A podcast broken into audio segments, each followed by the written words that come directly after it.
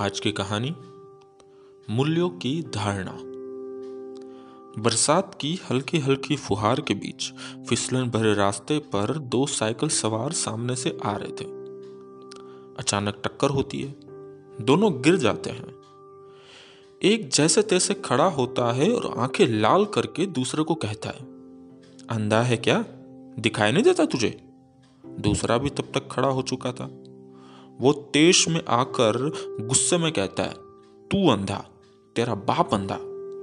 मामला इतना गंभीर हो जाता है कि अनेक लोगों को बीच बचाव करने के लिए एकत्रित होना पड़ता है।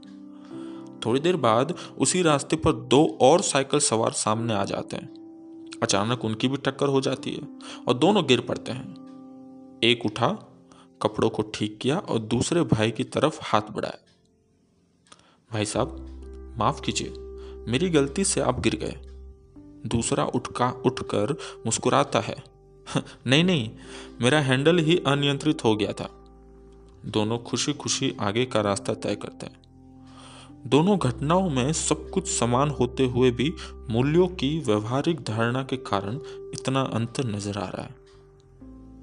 आइए, प्रेम, शांति, सद्भावना, नम्रता, सत्यता और पवित्रता का पाठ पढ़े।